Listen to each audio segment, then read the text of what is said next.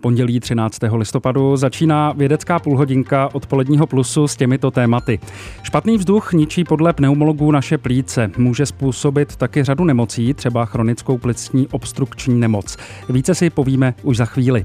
Jak posílit společenskou i environmentální odolnost jako prevenci systémových rizik. Kámen, voda, ultrazvuk s trochou slunce, tak to je základ pro výrobu vodíku jako zeleného paliva budoucnosti. Vědci z Olomouckého výzkumného centra Katrin otevřeli cestu k udržitelným technologiím výroby a skladování čisté energie. Jak se dá touto technologií vyrobit třeba vodík jako zelené palivo?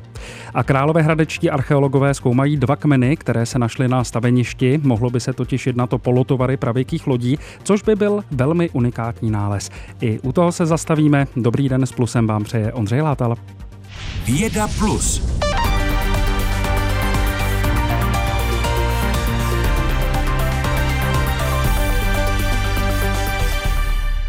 Znečištěné ovzduší v Česku negativně ovlivňuje podle pneumologů naše plíce. Normy pro čistý vzduch splňuje jen Šumava a některé další horské oblasti, třeba na Zlínsku nebo Karlovarsku. Nová data představili dnes předpolednem a více si k ním povíme s přednostou plicní kliniky fakultní nemocnice v Hradci Králové a vědeckým sekretářem České pneumologické společnosti Vladimírem Koblíškem. Přeju vám dobré odpoledne. Dobrý den. Pane Koblíšku, co ta aktuální data tedy ukazují? ta aktuální data ukazují, že eh, v České republice a bohužel ve většině zemí Evropské unie eh, lidé, kteří zde žijí, tak vdechují úplně ten eh, nejzdravější vzduch a že v podstatě některé oblasti jsou na tom hůř, jiné líp, ale 98% evropské populace v podstatě vdechuje vzduch, který v mnoha ohledech škodí lidskému zdraví. Problémy dělá hlavně ten drobný polétavý prach v ovzduší. Jaké jsou u nás aktuální normy pro zdravé ovzduší? A po případě ještě možná podotázka, měly by se změnit nebo jsou nastavené dobře?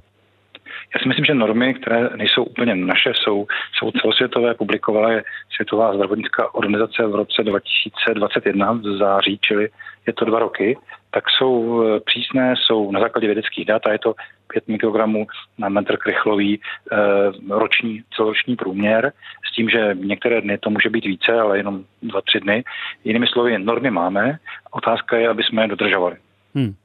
A když se teď eh, zastavíme tedy přímo u té klinické fáze, jaké nemoci může znečištěné ovzduší způsobit? A má vliv jen na plíce nebo i na jiné orgány? Ta otázka je moc dobře položena, protože má jistě vliv na um, celou řadu orgánů. Plíce jsou uh, vlastně vstupní branou uh, těch prachových částic. Když ty prachové částice jsou někde okolo dvou, jednoho mikrometru, tak se dostanou do, do dýchacích cest, do těch dolních a do oblasti plicních sklípků. A když ty částice jsou ještě menší, tak se bohužel dostanou do krve. A tou krví se dostanou do oblasti tepen a, a jiných uh, cév, které mají v sobě takovou výstelku cévní, jsou to takové ploché buňky, říká se jim endotelie, a ty eh, spolu s tím volatavým prachem drobným eh, interagují negativně a dochází k urychlení aterosklerózy, eh, ke, ke kornatění tepen a k riziku, k velkému riziku, že ten člověk dostane i chemickou chorobu srdeční, dostane infarkt nebo nějakou náhlou cévně mozkovou příhodu. A bohužel to také je spojeno s ohrožením těhotných žen a nejenom těch těhotných žen, ale zejména plodů, které nosí v děloze, když oni jsou v tom rizikovém v té rizikové expozici, tak bohužel hrozí předčasný porod dětí, děti nezralé a bohužel také je negativně ovlivněn vývoj centrální nervové soustavy a dokonce se udává, jsou na to některé studie, že eh, ti ty děti, které se narodí těhotným ženám, které žijou ve špatném ovzduší z hlediska paletového prachu, tak jsou ve větším riziku třeba autismu nebo ADHD, že mají nižší IQ a mnoho dalších dopadů. A také máme dopady konce na starou, eh, na, nebo na starší populaci, na seniory, kdy víme, že u seniorů, kteří jsou dlouhodobě ve špatném ovzduší, tak je bohužel větší riziko rozvoje eh, Alzheimerovy demence, Parkinsonovy choroby a dalších onemocnění. Hmm. Eh, ono to špatné ovzduší bývá problémem hlavně ve velkých městech a eh, průmyslových oblastech logicky. Eh, dokazují studie, že lidé, kteří žijí v takovýchto oblastech, tak častěji trpí některou z plicních nemocí? ano, nejenom těch plicních, ale i těch kardiovaskulárních, čili mozkových a, a srdečních, čili ano, dokazují. A abych nemluvil jenom pesimisticky, tak v Čechách byla situace tragická, teďka je neoptimální, ale už není tragická. Česká republika udělala obrovskou pozitivní změnu mezi rokem 90 a 2019, kdy došlo v České republice úplně stejně jako v Německu a v Rakousku k výraznému snížení jaksi rizika toho špatného vzduší, došlo ke snížení těch koncentrací a s ruku v ruce s tím došlo k výraznému snížení těch dopadů, těch nemocí. Hmm. Ale protože víme, že pořád to ještě není v, tom, eh, v té náležité hodnotě, jak by mělo být, ta koncentrace většinu roku převyšuje eh, ten ten doporučovaný pro, eh, doporučen, doporučenou úroveň znečištění, tak víme, že pořád máme rezervy. A protože víme, že rizikové populace jsou starší lidé, těhotné ženy a malé děti, tak zejména pro ty bychom se měli snažit ten vzduch udržovat co nejčistší a myslíme si, že jako pneumologové a důvod, proč jsme to dneska říkali, byl ten, abychom zvýšili povědomí veřejnosti o tom, že není podstatné jenom to, co pijeme a jíme, ale také to, co vdechujeme. No a pokud tedy je někdo vlastně nucen žít v oblasti, kde to uh, vysoké znečištění je, tak eh, čeho by se měli vyvarovat lidé žijící v těchto místech? Můžou pro to, je, pro to něco udělat? Ano, určitě mohou, protože je důležité, eh, v jakém čase jsou venku. Jo, když ten člověk třeba musí běhat a rád běhá, že, že je sportem, tak je dobré, aby ten sport nedělal zrovna v době, eh, kdy je to maximum té tranzitní dopravy třeba přes Prahu. Hmm. Nebo aby to dělal eh, jako v, dal, v další vzdálenosti od velkých silnic. Vůbec ty dálnice, velké silnice, tranzitní doprava jsou jaksi motem těch nových dát. Víme, že to skutečně škodí a když ten člověk je, dělá tu fyzickou aktivitu eh, jaksi v další vzdálenosti, případně v čase, kdy je to životní prostředí lepší, ten vzduch je lepší, tak je to méně škodlivé. Nepochybně nějaká večerní doba nebo ranní doba na běhání je lepší než doba pozdně odpolední. Radí přednosta plicní kliniky fakultní nemocnice v Hradci Králové Vladimír Koblížek. Moc díky za váš čas pro odpolední plus. Hezký den. Díky za pozvání na stranou. Studenti vysokých škol a univerzit chystají další stávku za klima. Je to už po druhé ta loňská neměla žádný efekt a kroky, které od té doby udělala politická reprezentace, nebyly dostatečné. Eh, co ale dělat, eh, když už je pozdě a na jakékoliv kroky ke kolapsu stejně dojde? Jak posílit společenskou i environmentální odolnost jako prevenci systémových rizik? O tom teď ve Vědě Plus budeme mluvit se Zuzanou Harmáčkovou z Ústavu výzkumu globální změny Akademie věd České republiky a Národního institutu SIRI. Přeju vám dobrý den, vítejte ve studiu. Dobrý den. Eh, tak eh, co dělat, nebo respektive jaká je pravděpodobnost, že k tomu eh, kolapsu, o kterém se vy zmiňujete v té studii, skutečně dojde? Tak v tomhle ohledu samozřejmě nemůžeme mluvit o nějakých pravděpodobnostech, ale ten způsob, kterým eh, my kolapsy zkoumáme, je ten, že se obecně zabýváme různými scénáři budoucího vývoje. Hmm. Takže zkoumáme vlastně, jaké jsou všechny ty možnosti toho, co by se případně mohlo stát, abychom jako společnost mohli lépe plánovat. A samozřejmě některé z těch scénářů jsou scénáře udržitelné, kde předpokládáme, že se nám podaří dosáhnout nějaké vyšší udržitelnosti a spravedlnosti, a některé scénáře jsou potom ty scénáře kolapsní. Hmm. Jak daleko anebo blízko blízko jsme eh, od překročení těchto, eh, těchto mezí? Tak eh, v nedávné době znova vyšla studie, která právě ukazuje, že pokud se zabýváme těmi různými hranicemi nebo mezemi toho, co jako lidstvo můžeme na planetě překročit, tak si opravdu nevedeme moc dobře z hlediska třeba klimatické změny nebo úbytku biodiverzity. Je to opravdu hodně mezí, které jako lidstvo fatálně překračujeme. A proč je to problém, je eh, jednak kvůli přírodě, ale hlavně kvůli nám jako lidem, protože tohle jsou věci, které mají vlastně klíčový dopad na kvalitu našeho života a společenského fungování. No a ty scénáře, s kterými pracujete, nebo ten scénář, Eh, tak podobají se něčemu, eh, co známe třeba z postapokalyptických filmů? Můžeme si to tak eh, laicky představit? Tak to, co si na tom opravdu můžeme představit, jsou právě takové ty aspekty toho, že by mohlo dojít k nějakému rozvratu společnosti, tak jak ji známe, společenské zprávy, politiky, ekonomiky a samozřejmě i k nějakému kolapsu z hlediska životního prostředí. Ale nás na tom nejvíc zajímají ne ty postapokalyptické obrazy, ale spíš ty způsoby, kterými by ta společnost případně měla možnost se z těchto situací nějakým způsobem Řešení. dostat. Mm-hmm. Je ten váš výzkum přípravou tedy na budoucnost, anebo může mít eh, zkoumání rozpadu společenského a environmentálního systému nějaký význam i pro současnost? To je přesně jak říkáte. Ehm, ty scénáře budoucího vývoje se vyvíjejí právě kvůli tomu, eh, abychom ne se snažili nějak věštit budoucnost, ale abychom se právě dokázali lépe připravit na tu současnost, abychom dokázali lépe číst tu situaci okolo sebe, nějaké slabé signály toho, co se děje, a abychom byli schopni tohleto interpretovat a lépe se vlastně připravovat na různé eventuality. Hmm. Ehm, může ten společensko-environmentální kolaps zažít už eh, současná generace? Tak i znova já nechci se stavit do role někoho, kdo dokáže věštit, ale eh, chci říct, že opravdu některé věci, které sledujeme v současnosti, jak z hlediska společnosti, tak z hlediska životního prostředí, například z hlediska eh, klimatické krize, eh, jsou opravdu výstražné. A my vidíme, že některé následky třeba klimatické krize, jako jsou sucha nebo jako jsou nějaké extrémy počasí, vlny horka ve městech, dopady na světový obchod, na energetiku a tak dále, hmm. sledujeme už v současnosti. Takže není nutné mluvit přímo o kolapsu, ale je opravdu dobré to brát, takže nějaká výstražná znamení tedy sledujeme už v současnosti. Vy jste se podílela na studii, o které napsal v létě časopis Nature, nemýlím-li se. Upozornila jste na to, že když se jako společnost soustředíme výhradně na ekonomické hodnoty e, přírody, vede nás to k rozhodnutím, kterými podrýváme fungování přírody, abych to parafrázoval. E, jak se tedy posunout k větší spravedlnosti a udržitelnosti? Eh, je to tak, že řada z nás eh, pozoruje ve svém životě, že my vlastně připisujeme hodnotu například v zeleným oblastem ve městě nebo životu, který my můžeme vést v zelených oblastech, aniž bychom na to nutně dávali nějakou cenovku.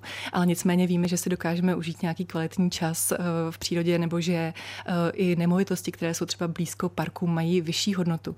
Nicméně tohle jsou věci, které se v běžném rozhodování nebo v ekonomickém rozhodování často ztratí. A právě tahle studie měla upozornit upozornit na to, že řada z nás tyhle ty hodnoty zcela běžně ve svém životě zažívá a že k tomu, abychom se rozhodovali nějak lépe nebo udržitelněji nebo spravedlivěji, tak je potřeba, aby právě tyhle ty hlasy zaznívaly i v našem běžném politickém rozhodování. Mm-hmm. A máte zkušenosti třeba i ze zahraničí? Vnímáte rozdíl v tom, jak to téma klimatické krize a krize biodiverzity vnímají Češi a e, jiné národy? Je to tak. E, naštěstí ta situace i u nás se docela rychle mění. Vidíme, že v posledních třeba deseti letech se opravdu ta, to téma uchopuje úplně jinak než v minulosti. Ale ještě stále se v tom lišíme. Eh, je to tak, že eh, v Česku více než 60% lidí udává, že jim klimatická změna připadá jako velký problém, takže to povědomí tady opravdu je. Nicméně třeba v evropském srovnání je to eh, skoro 80%, takže ještě stále to téma vnímáme trochu jinak než ve zbytku Evropy a tam je ještě potřeba udělat nějakou práci. Snad se to podaří. Zuzana Harmáčková, vědkyně z Ústavu výzkumu globální změny Akademie věd České republiky. Díky, že jste s námi byla v odpoledním plusu. Plusu. Díky za pozvání. Olomoučtí vědci z výzkumného centra, centra Katrin našli udržitelný způsob získávání materiálu pro využití výroby vodíku jako zeleného paliva. Dosavadní způsoby nejsou k životnímu prostředí šetrné, využívají totiž toxická rozpouštědla. My jsme první, kdo přichází vlastně s novou technologií, kdy místo těch toxických organických rozpouštědel používáme obyčejnou vodu a jako zdroj energie používáme ultrazvuk. Vede mě do laboratoří výzkumného centra Katrin jeho vědecký ředitel Radek Zbořil. Takovýto přístup dovoluje vyrábět ty dvoudimenzionální lístky o tloušťce několika nanometrů ve veliké škále, řádu kilogramů nebo tun.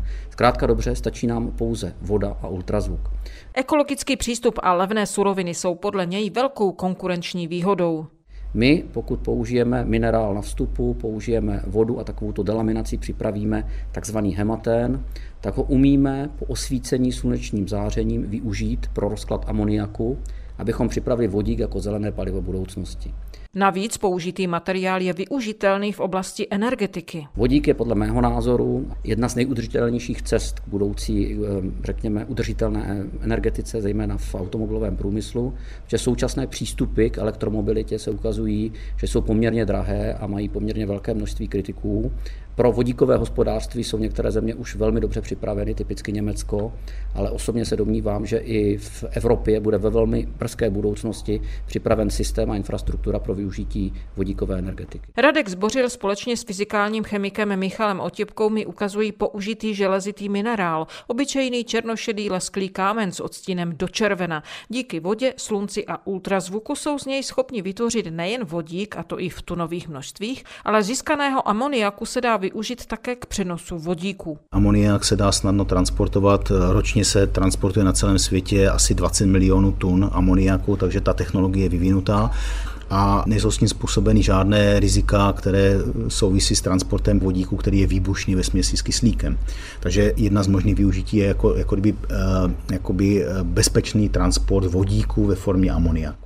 Jednou z možností dalšího využití této technologie je podle Radka Zbořila i při redukci toxických plynů, jako je oxid uhličitý. Kdy využíváme úplně stejný princip, čili využití slunečního záření a fotokatalytický děj, kdy dokážeme přeměnit ten toxický oxid uhličitý na chemikálie s přidanou hodnotou ale můžeme se bavit o oblastech ukládání energie, dalších environmentálních technologiích. Zkrátka dobře, díky tomu, že e, máme k dispozici velkokapacitní výrobu a ta metoda je univerzální, dokážeme takhle připravit poměrně široké portfolio dvoudimenzionálních materiálů s aplikacemi od biotechnologií přes medicínu, například až po tu energetiku. Radek Zbořil ještě podotknul, že nový materiál hematen, dvoudimenzionální materiál odvozený od železitého minerálu hematitu, je chemickým sourozencem grafenu grafenu. Ten materiál je nový v tom, že vlastně pro jeho přípravu používáme pouze vodu a ultrazvuk.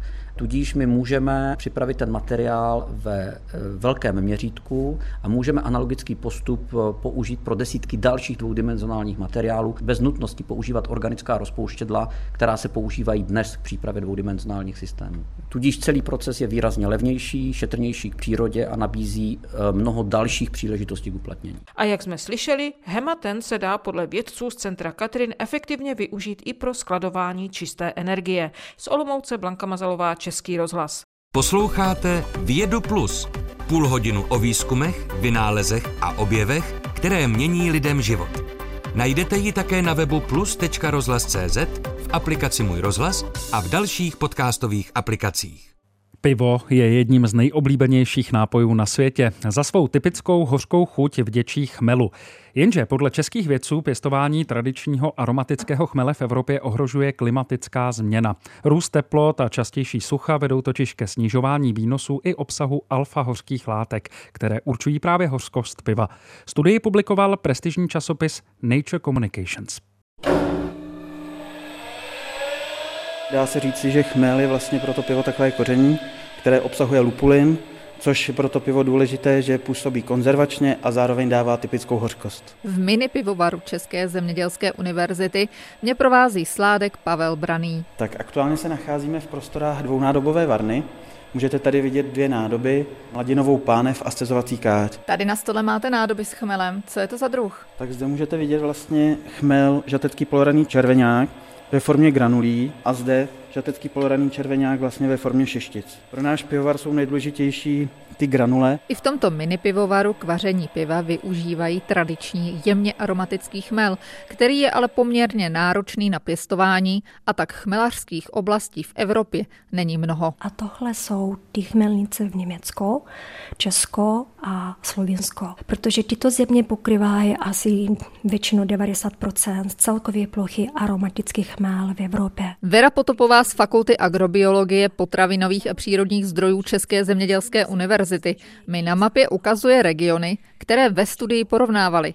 Data od roku 1970 ukázala, že proměňující se klima, hlavně za posledních 20 let, způsobilo menší výnosy aromatického chmele proti takovým těm hodně příznivým podmínkám, to na začátku těch 80.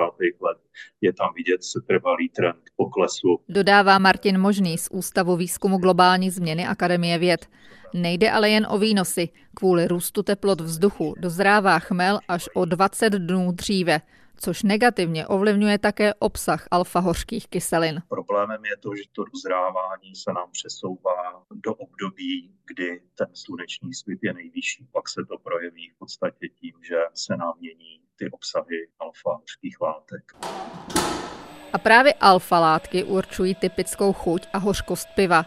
Jejich obsah je důležitý i pro sládky, kteří na základě toho vypočítávají použitou dávku chmele při vaření. My si nakoupíme chmelové odrůdy podle toho, jaký pivní styl chceme vařit. Tyto odrůdy nám přijdou se známým obsahem alfa kyselin a my to množství, které použijeme pro tu naší várku, právě vypočítáme skrze obsah alfa kyselin. Vysvětluje druhý sládek mini pivovaru České zemědělské univerzity Tomáš Vaško. Jenže odborníci předpokládají, že kvůli růstu teplot a častějšímu suchu bude jak výnos, tak obsah alfa-kyselin dále klesat. Naše modely udává, že pokles výnosu do roku 2050 je v rozmezí od 4 až 20% a obsah alfa-kyselin až o 30 Říká Vera Potopová. Všechny tradiční chmelařské oblasti ale změna klimatu nezasáhne stejně. Lépe na tom budou severnější položina kraje, jako je Bavorský Hellertau nebo eh, Český Žaticko a naopak hůř na tom budou jižněji položené místa, jako je Slovinsko. Podle odborníků mají pěstitelé chmele několik možností, jak na klimatické změny reagovat. Mohou přesunout chmelnice do vyšších poloh, do míst s vyšší hladinou spodní vody, stavět zavlažovací systémy nebo pěstovat odolnější odrůdy. Tereza Janouškovcová, Český rozhlas. Posloucháte Vědu Plus. Zřejmě velmi unikátní nález se povedl archeologům v Hradci Králové. Na staveništi u tamní fakultní nemocnice dělníci objevili dva opracované kmeny. Podle odborníků by mohlo jít o nedokončené pravěké čluny, takzvané monoxily. Kmeny jsou teď v depozitáři Muzea východních Čech, kde je budou odborníci zkoumat. A u nálezu byl i ředitel archeoparku v Šestary a archeolog Radomír Tichý, kterého teď vítám ve vysílání Plusu. Přeju dobrý den. Dobrý den. Pane Tichý, na základě čeho se domníváte, že by se tedy mohlo jednat o polotovary pravěkých lodí? Eh, na těch člunech jsou vidět stopy opracování, které chodou okolností, když jsme je poprvé viděli, odpovídají tomu, eh, když jsme v roce 2022 stavili člun pro expedici Monoxylon 4, takže pro nás eh, to velice silně zapadlo to, do toho schématu Jedná se o příčné záseky, které lidé v minulosti potom štípáním propojovali dohromady. Takže hmm. ona ta práce tesařská byla omezená jenom na určité plochy a pak dokonce ta vzniklá oštípaná plocha už v té fázi těch hradeckých polotovarů je e, v nástroji jakoby srovnaná do roviny. Tam potom někde pravděpodobně by začínalo už to dlabání vnitřního prostoru toho člunu. Čluny jsou také mírně zpracované na přídi na zádi, hlavně jeden z nich se zvedá e, do takového náběhu na příď, takže se můžeme domnívat, že by nešlo o nějaké běžné zpracování třeba trámů a podobně. Mm-hmm. Kdyby se tedy potvrdilo, že jde skutečně o nedokončené monoxily, tak jak moc by to byl unikátní nález v rámci Evropy? Eh, my máme hodně málo nálezů těch rozpracovaných dlbaných člunů. Určitě to je i z toho důvodu, že se v té počáteční fázi té stavby to vlastně nerozpozná od eh, těch běžných kmenů, které se také nachází. I v Hradci Králové mimo tohohle nálezu v minulosti byly v blízkosti nalezené eh, vlastně stromy, na kterých nebylo nic znát, žádné stopy opracování. Hmm. Takže je to dané tím a úplně ideální by bylo, kdybychom měli několik těch rozpracovaných člunů v různých fázích zpracování od začátku do konce, ale to se právě v archeologii najde jenom velice málo kdy a proto unikátnost toho potenci, potenciální unikátnost toho nálezu. My jsme říkali, že ty kmeny se našly u nemocnice v Hradci Králové. Znamená to, že tam kdysi mohla být řeka? Ona eh, řeka je dnes eh, velice jako v blízkosti. Mm-hmm. Dokonce tahle ta poloha celé fakultní nemocnice se nachází eh, po toku řeky asi do jednoho kilometru maximálně od soutoku Labe a Orlice. Takže dva významné, skutečně významné východo české vodní toky a protože ta současná řeka je regulovaná tak eh, si můžeme představit, že eh, ty zákruty řeky nebo ten rozsah té řeky v minulosti jakoliv nepravidelný, tak sahal klidně i na to místo toho nálezu. Hmm. Eh, ty takzvané monoxily neboli ty mm, kmeny jsou teď v depozitáři muzea. Co se s nimi bude dít? Jak je budete zkoumat? Tak jedná se o, jedná se o nález Eh, nález teda archeologického oddělení Královéhradeckého muzea, konkrétně pan doktor Bláha eh, je tím, kdo se tím člunem zabývá. Eh, já i od něj vím, že první fáze bude snaha zakonzervovat ten nález do té podoby, v jaké byl učiněn. Muzeum také udělalo to, že nechalo datovat stáří toho dřeva. Je pravda, že to datování nám řekne stáří toho stromu, to znamená, to, jestli šlo skutečně o artefakt, můžeme zkoumat právě nejlépe na základě těch pracovních stop jako takových. Tak ty jsou důležité a jsem rád, že kolegové teda jako nás i k tomu nálezu pouští, abychom se právě na ty pracovní stopy podívali. To je asi klíčové. Ale konzervace v tuhle chvíli je to aktuální téma. Bude někdy možné, aby eh, viděli tyto kmeny i lidé někde v nějaké expozici? To je záležitost. Eh, všechny dlabané čluny v minulosti svých objevů mají jednu nepříjemnou vlastnost. Jsou to opravdu objevné, objevné nálezy, I tehle ten nález má délku kolem 11 metrů a to je ještě druhý z těch kmenů, takže je těžké je vystavovat. Hmm. Také je pravda, že když ten člun je ještě nedokončený, tak na tom veřejnost úplně úplně tolik e, možná neuvidí. E, třeba ty skutečně dokončené dlabané čluny jsou možná atraktivnější, takže možná, že bude hodně důležité na nějakém multimediálním stvárnění toho nálezu, aby si to veřejnost představila, ale to eh, samo o sobě jenom potrhuje teda tu unikátnost toho nálezu. O tom, že zřejmě velmi unikátní nález se povedl archeologům v Hradci Králové eh, na staveništi u tamní fakultní nemocnice, jsme mluvili ve Vědě Plus s Radomírem Tichým, archeologem a ředitelem Archeoparku v Šestary. Díky, naslyšenou. Naslyšenou. To byla pondělní Věda Plus. Naslyšenou se těší Ondřej Látal.